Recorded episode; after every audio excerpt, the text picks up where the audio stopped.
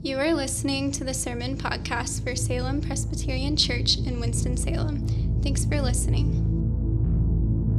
To learn more about our church, visit salempresws.org. That's Salem, P R E S W S dot org. We believe preaching is best when experienced as part of the larger drama of God's people gathering. Something spiritually unique happens when God's people are together. We meet each Sunday to let the liturgy shape us, to hear preaching, and to take the Lord's Supper. And these acts are more robust when done together.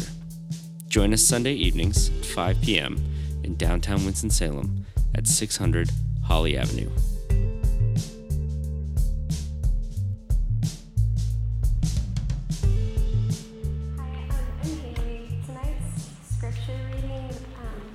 The sermon scripture reading, will be from Acts um, chapter 9, verses 32 through 43. Um, if you want to take a minute to find it in your Bible or your phone, and then when you're ready, if you're able, will you stand for the reading of God's Word? And again, it's Acts 9, 32 through 43.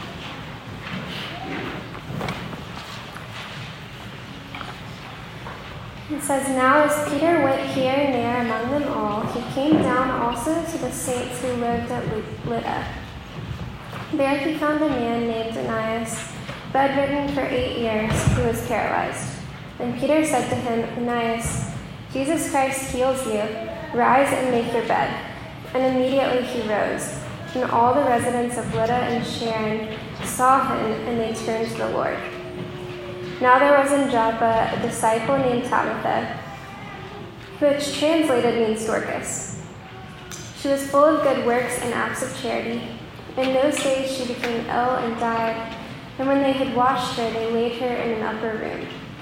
Since Lydda was near Joppa, the disciples, hearing that Peter was there, sent two men to him, urging him, Please come to us without delay. So Peter rose and went with them. And when he arrived, they took him to the upper room. All the widows stood beside him, weeping and showing tunics and other garments that Dorcas had made while she was with them. But Peter put them all outside and knelt down and prayed. And turning to the body, he said, Tabitha, rise. And she opened her eyes, and when she saw Peter, she sat up. And he gave her his hand and raised her up. Then, calling the saints and widows, he presented her alive.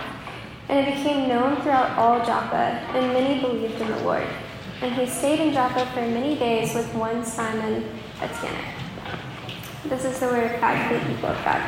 Thanks be to God.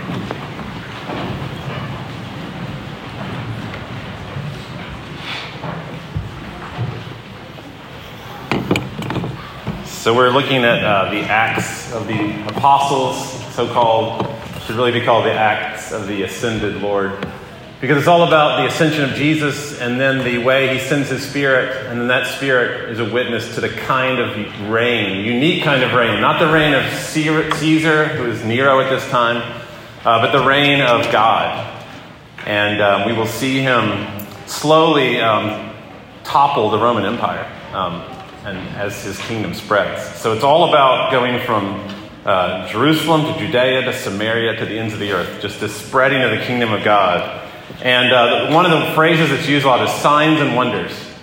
Uh, it's a great thing to put in your lexicon. If you, if you usually use the word miracle, I would suggest you replace that word miracle with signs and wonders because they're signs of the reign of Christ. They're wonders that show the wonderful counselors on the throne. And these signs and wonders just lit up these Roman cities like Joppa and Lydda um, with the, the restoration of all things, because that's what the big picture of Acts is going to. It's, it's going to just uh, the takeover of the creation by this gracious uh, King, Jesus. Uh, he, is, he is going to come, and even creation itself, which is subject to futility. Uh, as Paul says in Romans 8, the creation has been subjected to futility and that one day uh, it would be restored to the glory of the children of God. So even the creation, our bodies, our very bodies, are going to be brought back to life. And so we saw that in the town of Shechem. That was a few chapters ago where demons were expelled and the, this paralytic was healed and this lame man walked. Those are signs and wonders of the restoration of all things, including the creation, the whole created order. In verse 35, we see the, the residents of Lydda, a small town of Lydda. They saw and they turned to the Lord. And then in 42, it says that the whole city of Joppa believed in the Lord because they saw these signs and wonders of um, Aeneas being healed and then Dorcas being raised.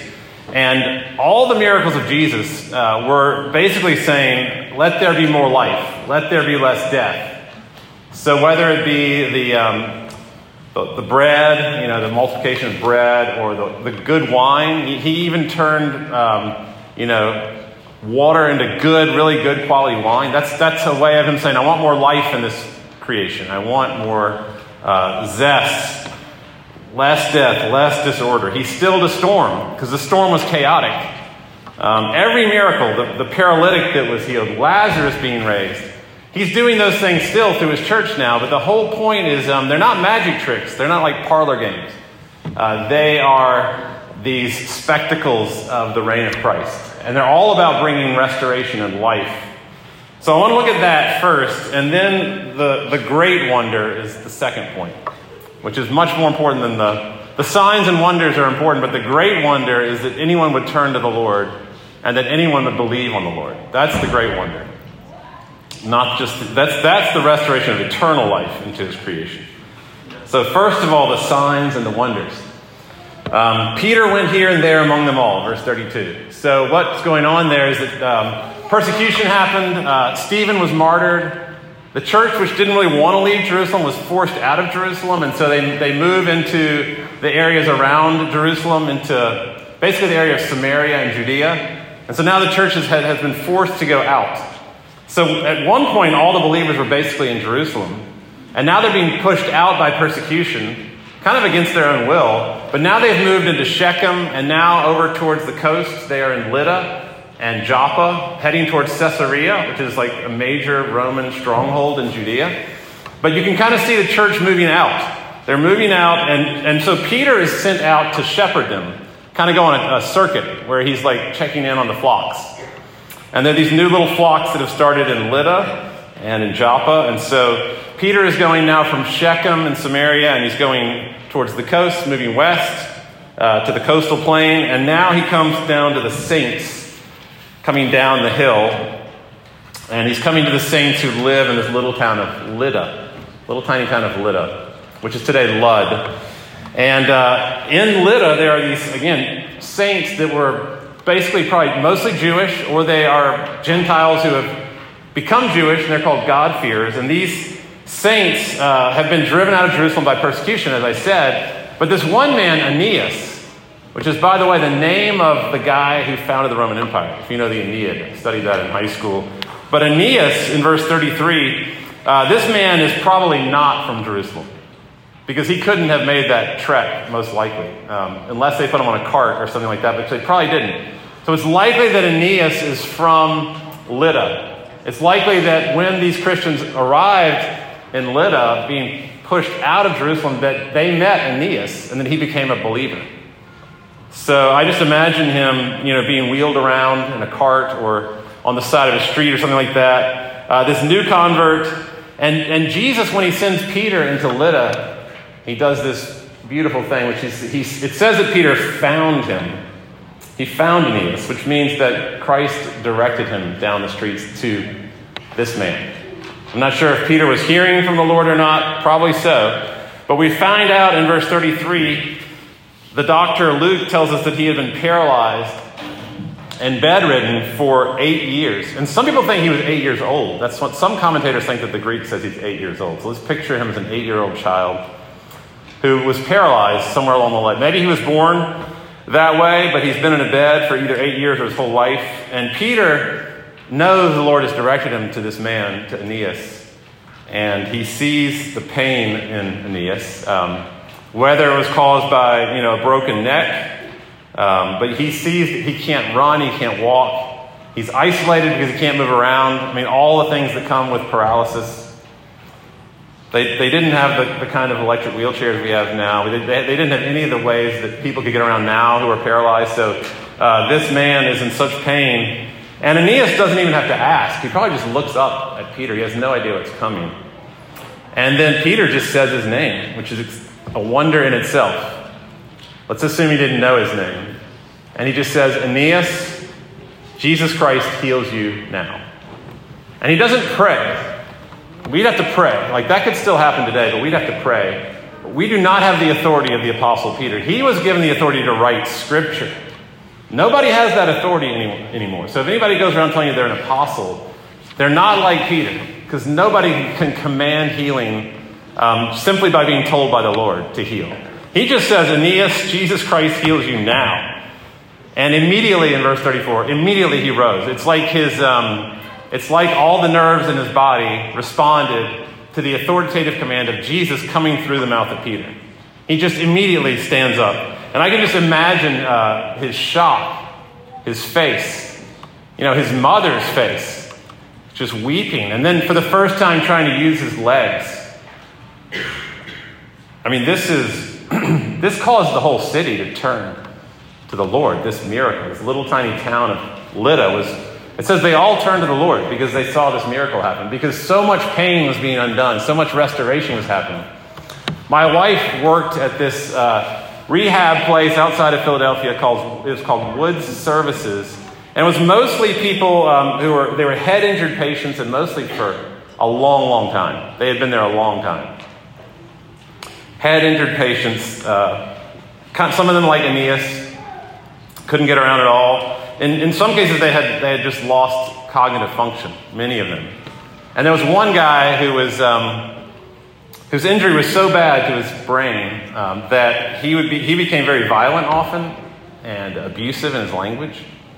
And this is not what he was like at all before he had his head injury. It was really, really sad. And eventually, families would stop, they would stop visiting sometimes, these, uh, these children that they had. It was just too painful for them to be there. So I just can't imagine if this person, this man, um, if he had been healed, you know, somebody had come along and just said, you know, James, uh, Jesus Christ heals you now. I mean, that whole place would be converted instantly. I mean, that would be such, and then all the family, the just the way it would it would work through family systems. So, the, the, the, stuff that Jesus is doing through Peter and just his apostles, this is not Harry Potter magic. Like, that's why miracle can be a little bit tricky. Um, this is not. Simon the sorcerer met Peter and said, I want that power. How much do I have to pay to get that power? And Peter said, It's not about power, it's about the, the holiness of a loving God healing people. So, you know, perish with your money, he says to Simon the sorcerer. This is in, in some of the Gospels that um, were not authentic Gospels that were written much later uh, by Gnostic communities. They had Jesus doing magic tricks. Like in one of them, he, he elongates two by fours to fit perfectly into places that his dad was working. That's just fabrication. There's another one where he turns these clay pigeons into real pigeons. There's another one where he turns uh, these kids who are making fun of them, uh, like he, he injures them in some way just by saying something to them. So this is that is not what signs and wonders are. Like, let's not conflate them with the way we think of as magic. It's not like that at all. Uh, signs and wonders are always about healing. Uh, they're always about healing. They're about the new creation power coming. They are about um, undoing the death and decay of this creation that we as humans brought into the creation. So I don't like to think of them. I mean, I was a physics major, I don't like to think of them as breaking the laws of nature. Sometimes people say a miracle is something that breaks the laws of nature. I don't like that. I would say a miracle restores the original creation in Eden. That's what it's doing. It's not breaking laws, it's, it's restoring something that has been lost. And it might look really different from the way nature typically operates, but it is not breaking anything. It's healing Again, this is all going back to Romans 8:20. All creation, Paul says, all creation was subjected to God's curse, but with eager hope, the creation looks forward to the day when it will join God's children in glorious freedom from death and decay. So dogs and trees and grass and rivers, these things somehow, according to Paul, are looking forward I don't think that's entirely figurative. They are looking forward to the day when it says they will join in God's children in glorious freedom from death and decay. We should name it and claim it with that verse. We should pray that verse that we are joining in as people who are healers, you know, whether you're in mental health professions or in creation care or medical care, we, are, we should pray that verse that we are joining in um, with this freeing the creation from death and decay. Uh, that's what we're doing. And our hope is that uh, God has put his son's creation, new creation life, his resurrection life into the old creation, and it's already happening right now. It's going to be perfectly restored one day, but it's happening now. And there's this healing that's happening right now. You know, the Paris Climate Agreement uh, cannot touch the level of healing that God is putting into this creation through his son's resurrection life. In China, they have this great green wall. I don't know if you've heard of this, but they're building this great green wall, which is kind of like the, the Great Wall of China, but it's made of trees. And they're trying to protect China from the, the Gobi Desert, you know, and the incursion of the Gobi Desert. So they, they have planted literally millions of trees in the Gobi Desert. And that's kind of a, an image of the way God is just they just send these things down from apparently from airplanes, just shoot these, these seeds down into the ground, and God is bringing about new creation life through the ascended Christ. So, again, if you're in healthcare, do not neglect the power of that verse, Romans 8:20. You are part of uh, restoring creation from its decay and death, and you should pray that. You know, you're not alone in that work. Or if you're in creation care, if you're doing things with sustainability or environmental care in some way, um, recycling even, just whatever we're doing to help sustain the creation, we are working with the energy of the Messiah as we do those things. So be confident. You know, be bold. That, that, that is what healing is about. We're trying to fight extinction, waste, smog, disease, depression, addiction, even death. You know, in our day right now, 60% of girls and 30% of boys are fighting persistent feelings of hopelessness. And we have the power of the new creation we can bring, can speak into the lives of those kids. So that's the first point is signs and wonders. They're not magic tricks. They're the restoration of all things in the seed form. Now, as great as those are, you know, Dorcas died again, and Aeneas lost the ability to walk when he got older. I mean, we, we many people do. At some point, you just lose bodily functions. So, as good as those things are, they are just a preview of coming attractions. The real wonder is eternal life. Someone turning to the Lord, someone believing in the Lord. That's the real wonder.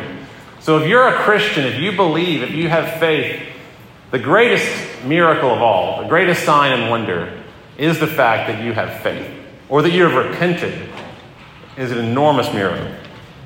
Look at verse 35. When the residents of Lydda saw Aeneas, they turned to Jesus. And that's a once in a lifetime event. That's once and forever. You turn to Jesus, you never get turned back. If you turn to Jesus, you're always facing Jesus. You might try to face away, but the Spirit will bring you back face to face with Him. So these people have been regenerated. They've been given new life. They have been given the gift of repentance. We don't have to repent, we get to repent. So they have turned to Jesus. And if you watch someone's entire leg regrow, you know, someone who's lost a leg, if you've seen that, like, or an arm or a nose or any, any part of the body just entirely regrow right before your eyes, that is not nearly as big a sign and wonder as one person turning to the Lord. If you've ever seen that happen, I mean, the, the impact of that on this creation is huge, way beyond someone's leg being healed. When you see eternal life restored into a human soul, like mine was, you know, when I was 21 years old, I mean, my, my soul became new again. It became alive. It was dead it was restored. And um, the, the greatest wonder is just watching um, someone like I've seen husbands that have just repented, that were really treating their wives badly. They just repented. And, uh, and I thought, you know, that repentance, when that guy decided, I'm going to stop doing that, um, that, that will change generations of the kids that come out of that. Let me read you from a prayer request a few, about a month ago. Uh, the prayer request said, There was a truly a miracle in my brother in law's heart last Friday during a court hearing. They were deciding whether to extend a protective order for his family against his anger and violence, but he suddenly apologized in the middle of this courtroom and he took responsibility for his actions and is working to reconcile with his family. Now, how did that man's heart get changed? How did he turn? Because the Spirit gave him this new life. And that, imagine the impact of that on his wife, his children, their children, just the whole family tree. Changed forever by that event. Again, you know, if, if my hand uh, was paralyzed and it would start working again, that's nothing compared to this man. I mean, I, um, I still, I mean, we still have to keep repenting and repenting. You know, I keep kind of turning away from what I was turned to when I faced Christ. And, you know, for me, it's a lot of, um, a lot of it is just um, intellectual pride, insecurity, not being straightforward, not being assertive.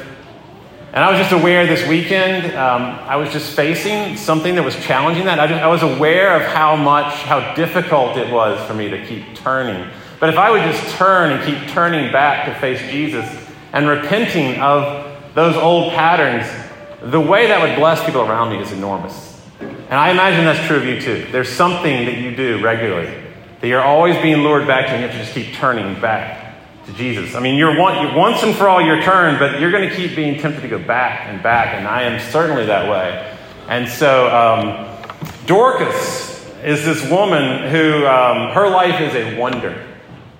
I mean, she is this woman. I don't know what she was like before. Uh, I imagine she was in Joppa before Peter, uh, before the, the saints got there. I don't think she was driven out of I don't think she was driven out of Jerusalem by persecution. I imagine she was in Joppa. And something deep and dark in her life got redeemed when she turned to the Lord. Because there was like this uh, explosion of compassion that affected the entire city of Joppa. And it was a decently large city. I mean, it was not like Winston-Salem, but it was, it was big enough that this woman turning, the wonder of her life, turning to Christ, um, caused this incredible impact, especially on the widows of that city. And back then, there was no Social Security, there was no safety net. The Roman Empire did not have any safety net for those who were vulnerable and poor. And so the only hope for these widows who had no child and they had no husband and they were destitute was this woman, Dorcas, whose life had been completely turned around. It says that uh, she was so loved that they would not bury her. In verse 37, it says they washed her body and they laid her in upper room. So they didn't put her in the ground because somehow they were thinking maybe someone will come along and bring her back to life. So they just laid her in the upper room. And then when they heard Peter was near, this is one of those moments of you know, synchronicity where they're waiting. They don't even know Peter's nearby. They suddenly hear that Peter's nearby while her body has not been buried in this upper room, having been washed. And they hear that Peter is nearby in Lydda. And these two guys just, it's like a marathon to get there. It's 13 miles there and back. And I can just imagine them sprinting. Sprinting to get Peter and then bringing him back. And like, we've got to get Dorcas back to life because the loss of Dorcas in our city is, is devastating. And so Peter comes running back with these two guys. And when he gets there, I love this little detail that Luke gives. It says that he saw the wonders no, he saw the widows weeping and showing him the tunics that Dorcas had made. And that just gives you a little bit of an insight right there into what Dorcas did and what she was like. She was a woman who was drawn to widows, you know, like a moth to a flame. Her, whatever turned in her, whatever was redeemed and healed in her, she was drawn right to these people who were, who were really vulnerable, in enormous need. And what she did for them was she made them clothes because they couldn't get clothes otherwise. And so when Peter gets there and Dorcas' dead body is on the second story of this building, and as soon as Peter enters the building, it says that these widows came with their clothes and they held them up to Peter and like, we need her back because she made us these clothes. And the emotions are so overwhelming that Peter has to clear the room. He's like, we have to, we've got to get people out of this room because I cannot, I cannot work on Dorcas if there's just all these people that are weeping with their clothes around me. So he clears the room. And then it says in verse 16 that he knelt down. So he got on, he got on one knee. He prayed. In this case, he didn't just say, rise from the grave. I don't really know why, but in this case, he had to pray. He prayed, and then he turned to the body. It doesn't say he turned to Dorcas, he turned to a dead corpse yeah, that might have been somewhat cold and stiff. He turns to this body and he says to a body her name Tabitha, her Jewish name. Tabitha, arise. And that's quite a verse right there. He turned to his, a body and he said, Tabitha, arise. And suddenly, she opened up her eyes and sat up. It's like she was jolted back to life. And the first thing she saw, wouldn't you like to see your funeral and who was there and how much people love you? I mean, I've thought about that before. Like, you go to a funeral and you're just like, I wish I could see who would show up. And she got to see it. She opens her eyes, and there are all these people that love her that were weeping with their clothes, her clothes that, that she made for them. And it's like it's a wonderful life where you know the angel says, George, You've been given a great gift to see what the world would have been like without you. And that's what Dorcas got to see. And it's good for you to think about what that would be like. And then what would, it, what would you want it to be like? The world that didn't have you in it. And who would you want to impact? The, um, the celebration in the upper room in that house was so enormous. I imagine them like picking her up and putting the widows putting her on their shoulders and like marching her around the streets of Joppa uh, to great fanfare, this parade that spilled out into the streets of Joppa. Because it says in verse 42, it became known throughout all Joppa. And unlike Lydda, where they all repented, it says that many repented. Many people believed in the Lord Jesus. That's how much the city valued her. You know, we define, uh, interesting how we define Wonder Woman. I was reading the, um, the Wikipedia for this psychologist, apparently, PhD uh, psychologist, invented Wonder Woman. And you know, she's an Amazon princess. She's tall, she's strong, she's beautiful, she's intelligent, she's immortal, the daughter of Zeus. Um, she's invincible. She has that tiara that she throws and you know, lasso. The original one did. And so that's how we think of a Wonder Woman. But to God, a wonder is someone like Dorcas, who is sitting there, uh, bent over cloth, just like stitching, all day long, pretty much unnoticed, probably. She might have been a widow as well. And she's just listening to these widows telling her their stories. Like, to, to us, it would be a nobody. I, I, I, use this illustration probably too often, but it's so great. Um, it's uh, from The Great Divorce by C.S. Lewis, which is one of my favorite books by him. And in The Great Divorce, C.S. Lewis is a traveler from hell who goes to heaven and he meets people in heaven. And um, one of the people he meets is this woman named Sarah Smith of Golders Green. And I've been to Golders Green, and it's like it's like a nothing. It's just a it's like a suburb that's very colorless. Um, there's not much to, to Golders Green. It's one of the last stops on the Northern Line. So sh- this is Sarah Smith of Golders. So a very plain name and a very plain space. So C.S. in a suburb. C.S. Lewis is making a point a nobody. So the traveler, C.S. Lewis, he meets Sarah Smith of Golders Green, and this she's like this old woman living alone in this forgettable suburb on, in, in her time on earth, but now she's in heaven. And apparently, she cared very deeply about animals and children. Like the children around her came to the, her house, and she had these animals she cared for. So it's when, when C.S. Lewis meets her, it says, bright spirits danced around her and scattered flowers everywhere. Children and musicians processed before her. Animals leapt. Joy shone through her clothes. And then C.S. Lewis asks his guide, named George MacDonald, Was she a person of particular importance? I don't recognize her.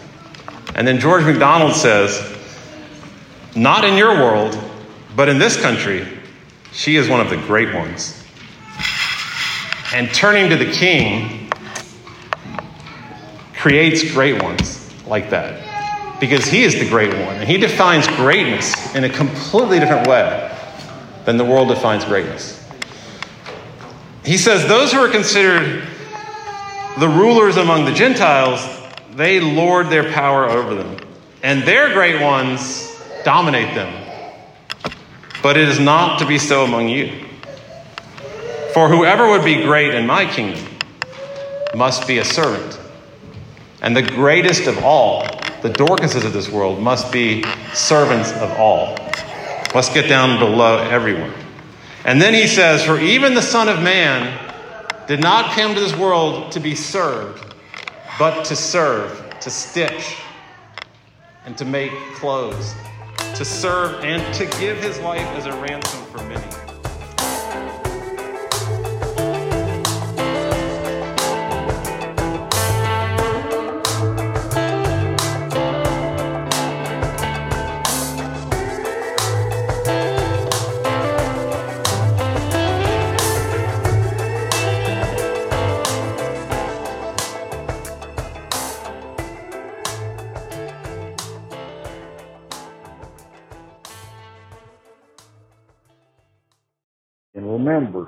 Love you, rascals.